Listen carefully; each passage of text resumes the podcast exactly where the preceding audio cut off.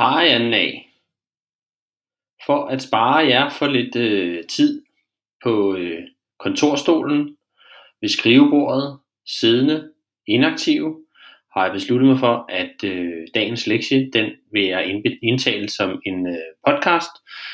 Øh, og det betyder jo, at øh, I har mulighed for at lytte til lektien, mens I går en tur i dag.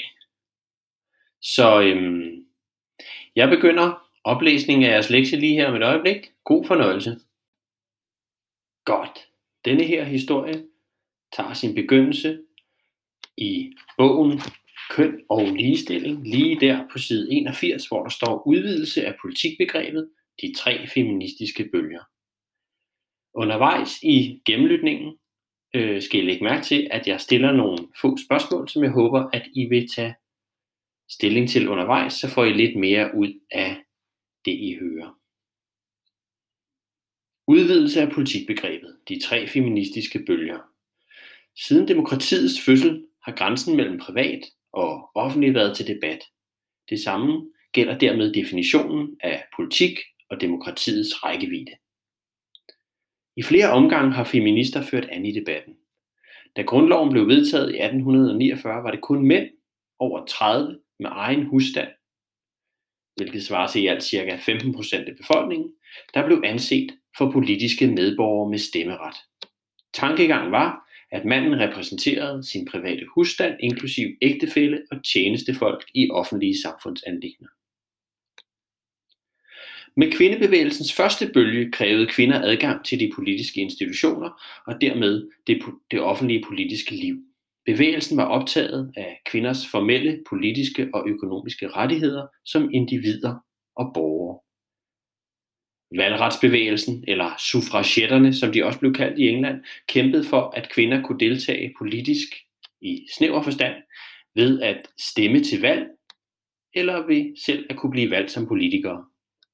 I Danmark lykkedes det kvinderne at få stemmeret og valgbarhed med grundlovsændringen i 1915, der blev en milepæl i kampen for ligestilling gennem rettigheder. Når problemet med manglende formelle rettigheder var løst, og kvinderne kunne deltage på arbejdsmarkedet og i det offentlige liv, så forestillede man sig, at andre former for kønsbestemte begrænsninger for kvinder også ville forsvinde. Målet var, at kvinder dermed kunne inkluderes på lige fod med mænd i den kønsneutrale kategori, mennesket. Fra begyndelsen af 1970'erne øh, der fulgte kvindebevægelsens anden bølge i form af rødstrømpebevægelsen. Målet var nu ikke længere bare at blive anerkendt som politisk medborger i den offentlige sfære, men at udvide grænsen for politik til også at inkludere det private. Rødstrømperne de var optaget af, hvordan uformelle normer udelukker og begrænser kvinders muligheder. Ifølge bevægelsen havde det ikke ført til et reelt opgør med kvinders underordnede samfundsmæssige stilling, at kvinder var blevet anerkendt som borgere med lige rettigheder. Selvom topposter i erhvervslivet og politik formelt var blevet tilgængelige for kvinder, gik det langsomt med at få kvinder til at indtage dem. Og selvom kvinder var blevet en del af arbejdsmarkedet, blev deres arbejde fortsat aflønnet ringere. Samtidig var kvinder i familierne stadig hovedansvarlige for det huslige arbejde. Bevægelsen talte derfor om, at kvinder havde dobbelt arbejde, fordi kønsuligheden til sygeladende blev opretholdt uformelt. Selvom man formelt havde fået ligestilling, ville de diskutere, hvordan drenge og piger bliver opdraget forskelligt, og hvordan ægteskabet indebærer forskellige forventninger til mænd og kvinder. Rødstrømperne levede Rødstrømperne lavede offentlige demonstrationer under parolen Det private er politisk og organiserede sig ikke hierarkisk i små diskussionsnetværk, såkaldte basisgrupper, kun for kvinder. Når mænd ikke var inviteret med i kvindegrupperne, skyldtes det, at rødstrømperne mente, at kvinders vilkår og erfaringer adskilte sig markant fra mænds. I stedet for at kvinder skulle forsøge at blive som mænd, fokuserede man med begrebet søsterskab på de identitetsbånd, der kunne binde kvinder sammen. Derfor kaldes rødstrømpebevægelsens politiske tilgang også identitetspolitik. Rødstrømpebevægelsen var på den måde med til at opfinde en ny måde at lave politik på, til at skabe politisk debat om emner som parforhold, krop, seksualitet og husarbejde. Samtidig var bevægelsen inspireret af det anti-autoritære ungdomsoprør i 1960'erne og 1970'erne og tidens eksperimenter med seksuel frigørelse og opgør med traditionelle familieformer.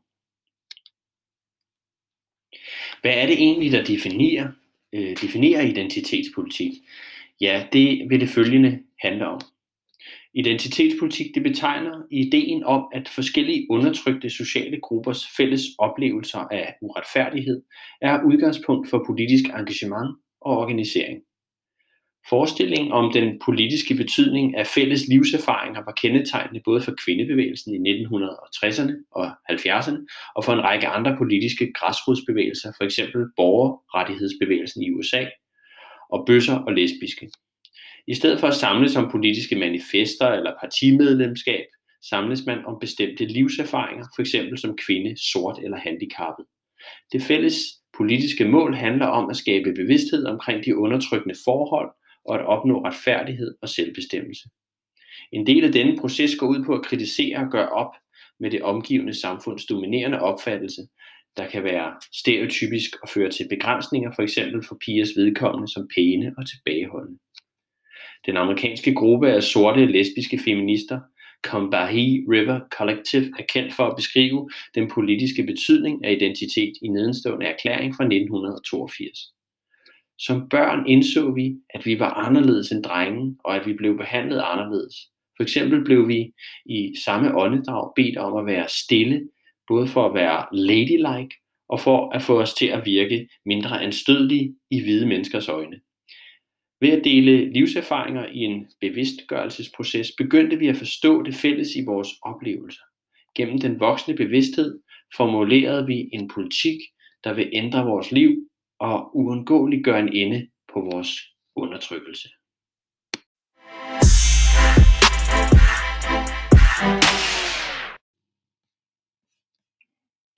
Okay, her følger lige tre spørgsmål, som jeg gerne vil have, at du øh, tager stilling til øh, og tænker lidt over. Øh, det kræver, at du har lyttet godt efter, hvad øh, jeg har læst op for dig lige her inden for de sidste par minutter. Det første spørgsmål, det lyder sådan her. Hvilke typer af rettigheder forbinder man først og fremmest med den kamp, som kvindebevægelsens første bølge førte? Spørgsmål nummer to. Hvorfor talte 1970'ernes rødstrømpebevægelse om, at kvinder havde dobbeltarbejde? Og endelig spørgsmål nummer tre. Hvad er identitetspolitik? Tag lidt tid øh, og tænk lidt over, hvad er svarene på de tre øh, spørgsmål, og så øh, går vi videre med øh, podcasten lige om et øjeblik. Okay,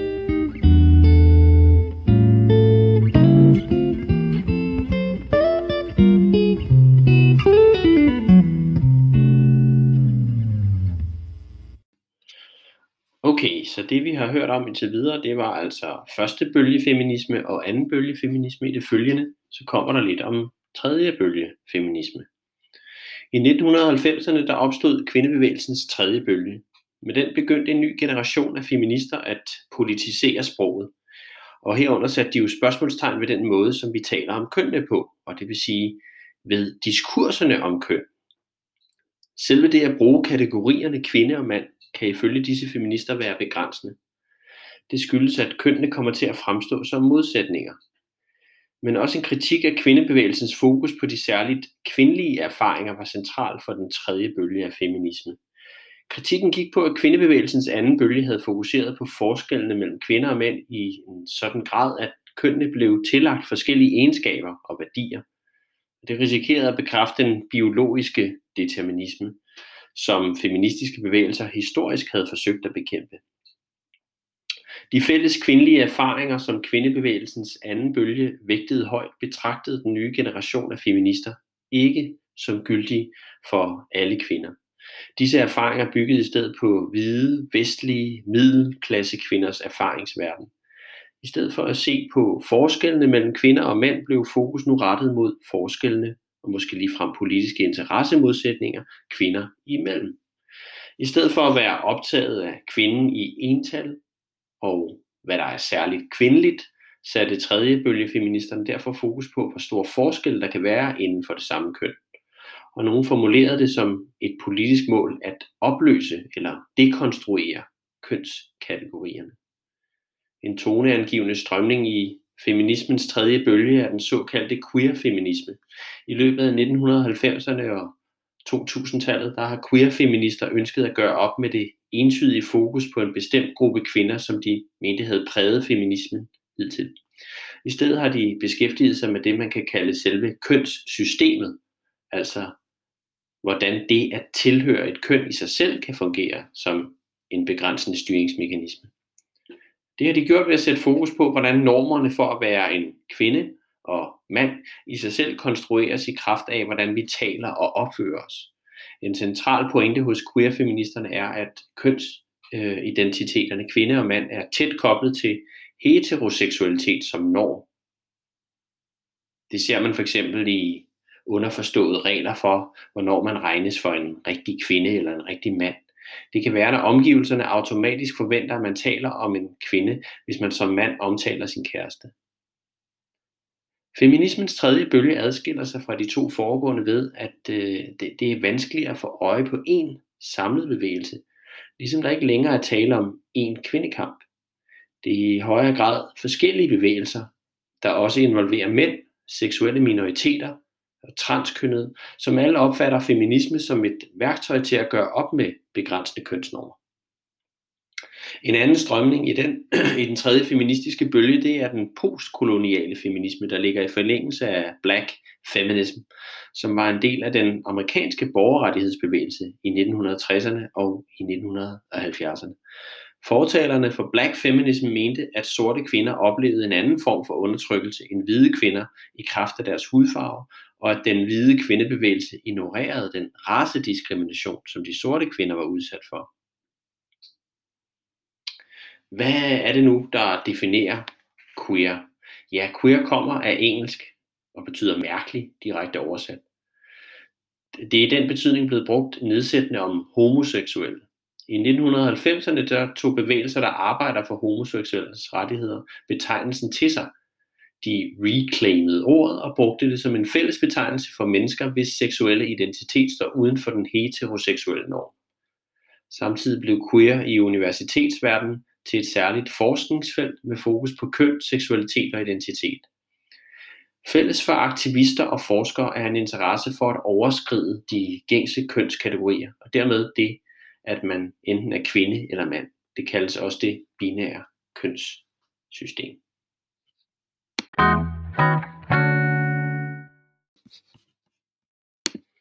Godt. Og hvis du har lyttet godt efter de sidste par minutter, så er det jo ikke noget problem at svare på de tre spørgsmål, som jeg stiller dig nu. Første spørgsmål. Hvorfor er det ifølge tredje bølge feminister problematisk at anvende kategorierne kvinde og mand? Spørgsmål nummer to. Hvad er queer-feminismens agenda? Og spørgsmål nummer tre. Hvordan adskiller feminismens tredje bølge sig fra de to foregående bølger? Tre rigtig gode spørgsmål, hvis jeg selv skal sige det. Sæt lige din øh, podcast på pause. Tænk lidt over svarene på de tre spørgsmål, inden du går videre. Når du er klar til at gå videre og har fundet svarene, så begynder du bare at lytte videre.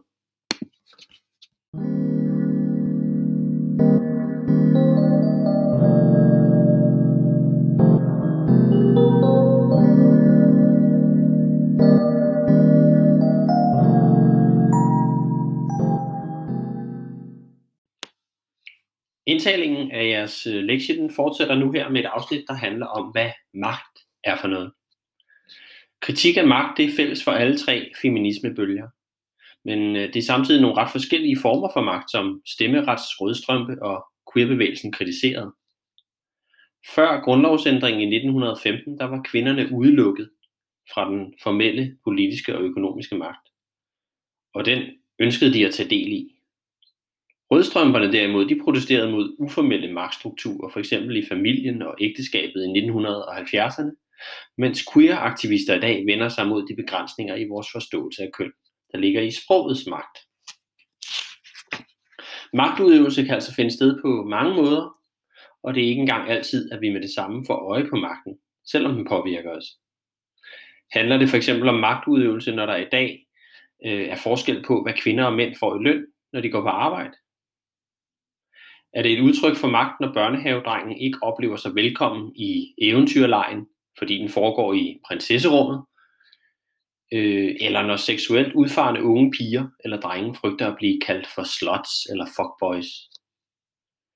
Den amerikanske politolog Robert Dahl står bag den måske mest anvendte definition af magt inden for samfundsvidenskaben. Ifølge Dahl der er det magt, når en person A kan få en anden person B til at gøre noget, som B ellers ikke ville have gjort. Dahls definition beskriver magt som noget, man kan have, og som kan få andre til at ændre adfærd. Men om adfærdsændringen opstår ud af tvang, overtagelse eller manipulation, det er han ikke inde på. Når magt udøves åbenlyst, f.eks. i form af en ordre, som efterfølges, så taler man om direkte magt. Det kan fx være en dreng, der ikke øh, må få langt hår for sine forældre.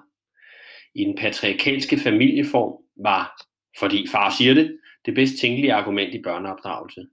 Men den direkte form for magt kan imidlertid være svært retfærdig, retfærdiggøre i et øh, moderne samfund, hvor vi hylder demokratiske værdier om samtale og sætter spørgsmålstegn ved traditionelle autoriteter.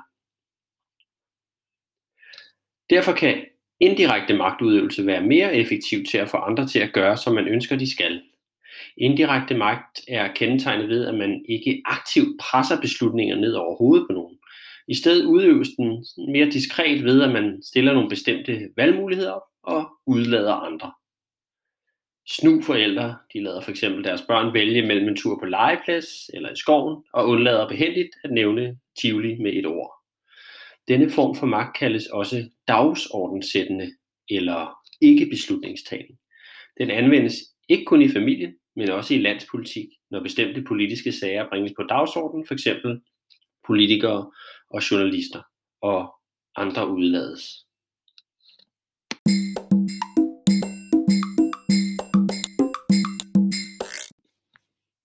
Okay, jeg er nu igen klar med øh, en række spørgsmål til det, du lige har hørt. Igen, hvis du har hørt godt efter, så er spørgsmålene ikke nødvendigvis så svære. Men øh, tag dig god tid til at lytte på spørgsmålene og sæt gerne den her optagelse på pause og tænk lige lidt over, hvad øh, svarene må kan være på de spørgsmål, jeg stiller nu. Der kommer fire spørgsmål i alt.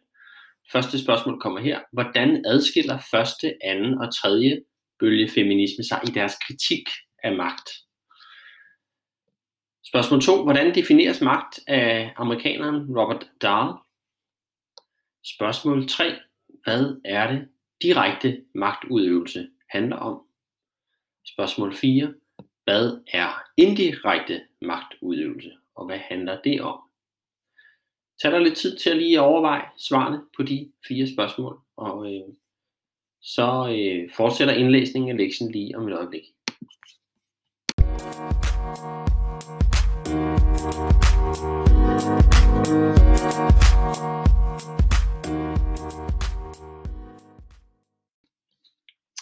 I svarene på de øh, fire spørgsmål, så øh, er vi klar til at gå videre, og øh, i det følgende, der følger der lige to øh, tekstuddrag.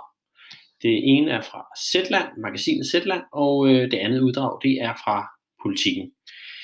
Her følger lige øh, uddraget fra magasinet Zetland 16. november 2016 øh, med titlen Hvad er det? Det er kvindekampens nyeste fortrop, skrevet af Maria Karsten Pedersen. Og i det her uddrag, der hører vi øh, twerk queen Louise Kølsen øh, udtale sig om feminismen.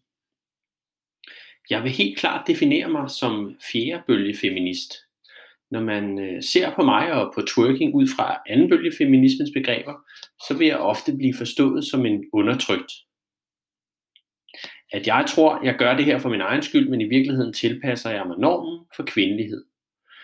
Jeg synes, det er vigtigt, at vi i 2017 begynder at anse kvinder som subjekter, der tager valg. Hvis en mand tager et kors på, så udtrykker han sin religion. Hvis en kvinde tager et tørklæde på, så er hun undertrykt. Vi kommer ikke videre i den her diskussion om ligestilling, hvis ikke vi begynder at se kvinder som handlende væsener. En af de smukke ting ved fjerde bølge feminismen er begrebet reclaiming.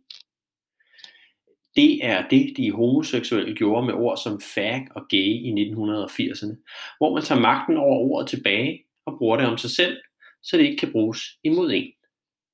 Når folk kalder mig luder, så er det deres intention, at jeg skal skamme mig.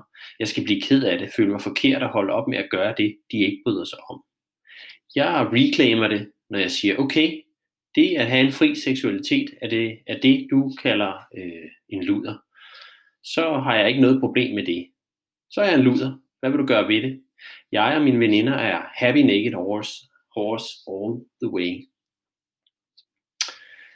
Her et kort uddrag af artiklen Når labre lopper gør fra politikken 14. januar. Og i det uddrag, der hører vi forfatteren Susanne Stavn. Jeg kan ikke se den store forskel på, hvordan disse kvinder udstiller sig selv, og hvordan medierne har udstillet kvinder altid, skrev en mand i et kommentarspor om den nye flok afklædte feminister. Det kan jeg trods ekstensiv brug af cool ord som reclaim desværre heller ikke. Det er øjensynligt umådeligt svært at forstå det helt basale, nemlig at ingen anfægter deres ret til at knalde og vise al den hud, der kan opstøves i de bedre kredse. Vi forstår bare ikke, hvorfor det absolut skal, der skal være publikum på. Uanset hvilket køn, der trækker bukserne ned, så er og bliver det verdens ældste og nemmeste trick, og det gør mig trist på planetens vegne at se det virke gang på gang. Til overflod, til overflod gør de nye feminister heller intet godt for den gruppe, de foregøjler at vil hjælpe ud af skammens hule. Vil fede Dorit føle sig empowered og inspireret? Ja, måske til at nedlægge sin Instagram. Faktisk er sandheden om fede Dorit, at hun havde det betydeligt bedre dengang de gamle feminister var på alder med træbanden. Dengang før selfies, porno, plastik og internet. For i 60'erne og 70'erne, der var alle grimme og ligeglade med at være det. Aldrig før eller siden i verdenshistorien har så mange haft så meget sex med så mange forskellige og smidt så meget tøj, uden hverken at opreklamere det eller skamme sig. Det er således ikke trebandens nøgne kroppe og skære lyster, der udskammes, når de gamle feminister tager fat, men alene den rungende tomhed i pseudo-narrativet om en fjerde bølge. Tre veninder gør ingen bølge. Men står der pludselig 3.000 nøgne kvinder på rådhuspladsen, hvor halvdelen er fragtet derhen med busser fra Jylland og reclaimer for vildt med en sammenhængende feministisk historie, så lytter jeg. Inden I går videre med at lytte, så prøv lige at sammenligne øh, det syn på seksualitet og feminisme, som henholdsvis Louise Kjølsen og øh, forfatteren Susanne Stavn har.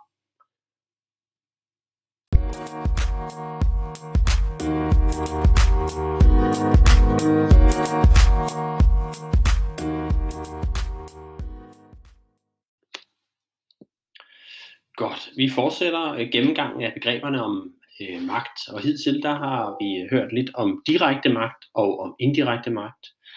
Og øh, nu skal vi høre om en tredje form for magt, som man kan kalde for den øh, strukturelle magt. Med øh, den strukturelle magt øh, er der tale om den mest usynlige form for magt. I mange tilfælde er mennesker underkastet strukturel magt, uden nogensinde at opdage den. Samtidig har den strukturelle magt heller ikke enkelte personer som afsender, i det den ikke udøves bevidst. Derfor undgår denne form for magt også ofte kritik. Strukturel magt kan både være institutionel og diskursiv. Den institutionelle magt findes i samfundets institutioner, lige fra familien til arbejdsmarkedet og velfærdsstaten. Disse institutioner er reguleret af en masse normer, det vil sige både formelle og uformelle regler, som vi forventes at følge. Mange normer de kommer med tiden til at fungere som vaner, fordi vi gør, hvad vi plejer, uden at tænke over det. Det gælder for eksempel i en familie, øh, indforståede regler om, hvem der hjælper med hvad, og gennemsnitligt er reglen, at piger hjælper med mere end drenge. På mange arbejdspladser er der en forventning til mandlige medarbejdere om, at barsel er noget moren, ikke faren tager. Fordi vi både gennem opvæksten og som voksne aflæser og tilpasser os til omgivelsernes forventninger, er strukturel magt forbundet med socialisering. Det betyder også, at afvielse fra normerne ofte fører til sanktioner, det vil sige en mere eller mindre ubehagelig straf og måske i rettelsættelse. En dreng i kjole vil til en gymnasiefest højst sandsynligt modtage misbilligende blikke og kommentarer. Institutionel magt minder om det, den franske sociolog Pierre Bourdieu kalder symbolsk vold.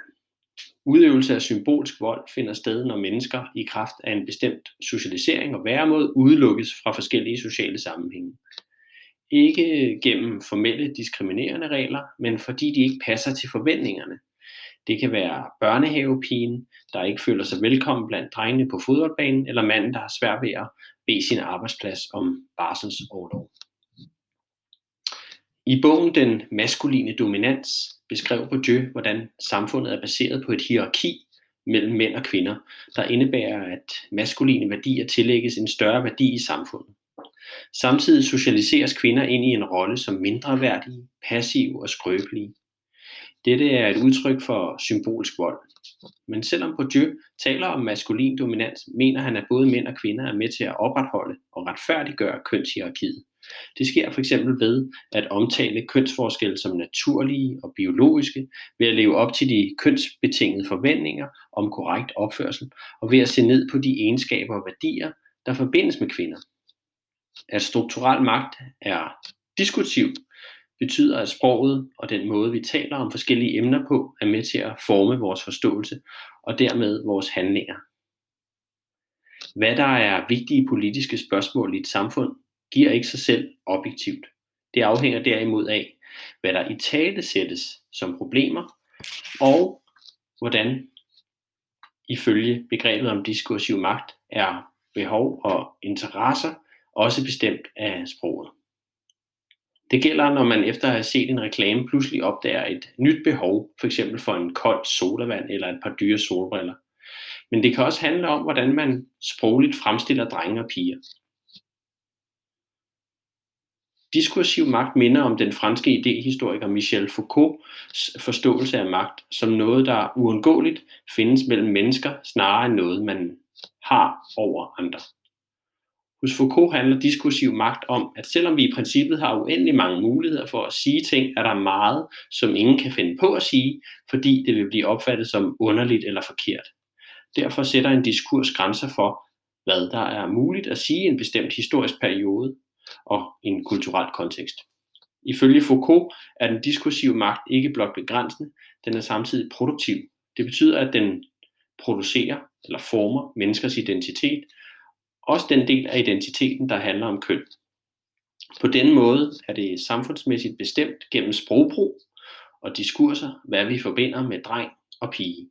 For eksempel når man kalder drenge, der klarer øh, sig dårligt i uddannelsessystemet for taberdreng, eller når gymnasieelever kårer årets slot i skolebladet. Iris Marion Young, en amerikansk politolog, har også beskæftiget sig med magt. Hun skældner mellem magt som undertrykkelse og magt som empowerment. Magt som undertrykkelse kan være alt fra, at man føler sig magtesløs, til at blive udsat for vold eller voldtægt. Magt som empowerment handler ikke om at have magt over andre, derimod er det et spørgsmål om at have magt til at præge samfundet gennem politisk deltagelse i fællesskab med andre. Et eksempel på magt som undertrykkelse er at publicere nøgenbilleder af nogen imod deres vilje.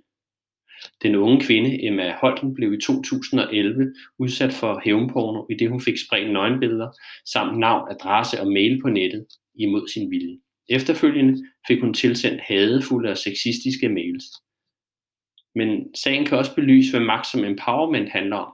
For at erobre magten over sin egen krop og vise, hvordan hun gerne vil opfattes, lod Emma Holten sig fotografere nøgen tre år efter episoden.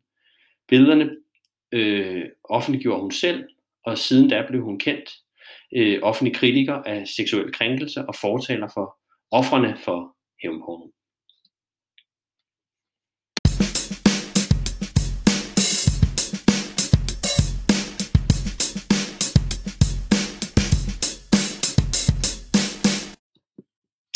Det vil have været tid til at stoppe op for sidste gang i den her gennemgang af din lektie. Og øh, der kommer tre spørgsmål her, og øh, det første spørgsmål, jeg gerne vil have, at du lige øh, tænker over, det er, hvad er strukturel magt for noget? Det andet spørgsmål, det er, hvad er institutionel magt? Og til sidst så kunne jeg godt tænke mig, at du også tænker lidt over, hvad diskursiv magt er for noget.